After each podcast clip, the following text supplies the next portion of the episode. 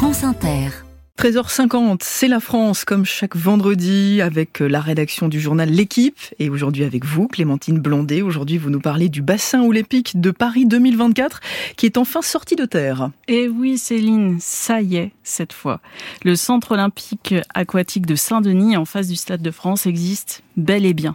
En décembre, il a même connu sa première mise en eau. C'est l'un des deux équipements construits spécifiquement pour les Jeux de Paris 2024 et il vient corriger une anomalie de longue date car depuis des décennies, Paris était dans l'incapacité d'organiser de grands championnats. La dernière fois qu'un rendez-vous majeur s'est tenu dans la capitale, c'était lors des JO de Paris 1924 il y a 100 ans donc. C'était à la piscine Georges Valeret dans le 20e arrondissement de Paris et le champion était alors un certain Johnny Westmuller, futur Tarzan hollywoodien en noir et blanc. Mais au fil des ans, la piscine Georges Valeret est devenue obsolète et depuis 50 ans, la France a dû se contenter de deux championnats d'Europe à Strasbourg en 1987 et à Chartres en 2012. Mais rien en région parisienne. Et non, Céline. Pourtant, bien avant que Paris n'obtienne l'organisation des Jeux Olympiques 2024, le projet d'une grande piscine était déjà là, revenant sans cesse comme un serpent de mer ou plutôt de bassin. En 2008, avant de s'envoler pour les JO de Pékin, les grands champions français du moment, Laure Manodou et Alain Bernard, avaient même participé à une cérémonie à Aubervilliers où devait se construire un gigantesque centre aquatique.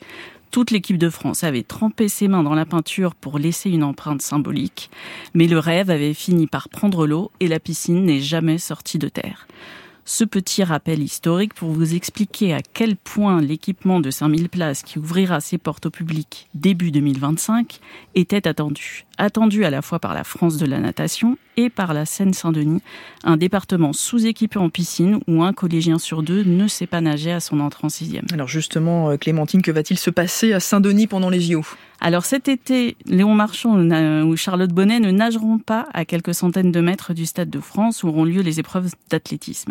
Le centre aquatique du 9-3 accueillera seulement les épreuves de natation artistique, de plongeon et des matchs de water polo. La natation course, elle, aura lieu à la Défense Arena de Nanterre.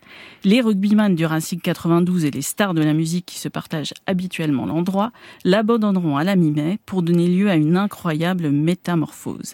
Des panneaux en acier inoxydable venus d'Italie par semi-remorque seront assemblés pour former deux bassins olympiques temporaires de 50 mètres. Pendant les épreuves, l'aréna sera coupée en deux. D'un côté le bassin d'échauffement, de l'autre celui de compétition. 5400 mètres cubes d'eau témoins éphémères des désillusions et des exploits des nageurs. Ça veut dire qu'ensuite, euh, ces bassins, ils vont disparaître? Non, Céline, si ces bassins quitteront la défense après les Jeux paralympiques, ils ne s'évaporeront pas complètement. Paris 2024 a lancé il y a trois ans un appel aux collectivités de Seine-Saint-Denis volontaires pour en hériter. Un bassin de 50 mètres déménagera à Sevran, l'autre sera coupé en deux pour devenir deux piscines de 25 mètres. L'une s'installera à Bagnolet, l'autre cherche encore une destination depuis que la ville de Pierrefitte sur Seine a renoncé. De nouvelles communes devraient rapidement pouvoir se porter candidates pour qu'après les médailles d'or, il y ait encore du chlore. Merci Clémentine Blondet.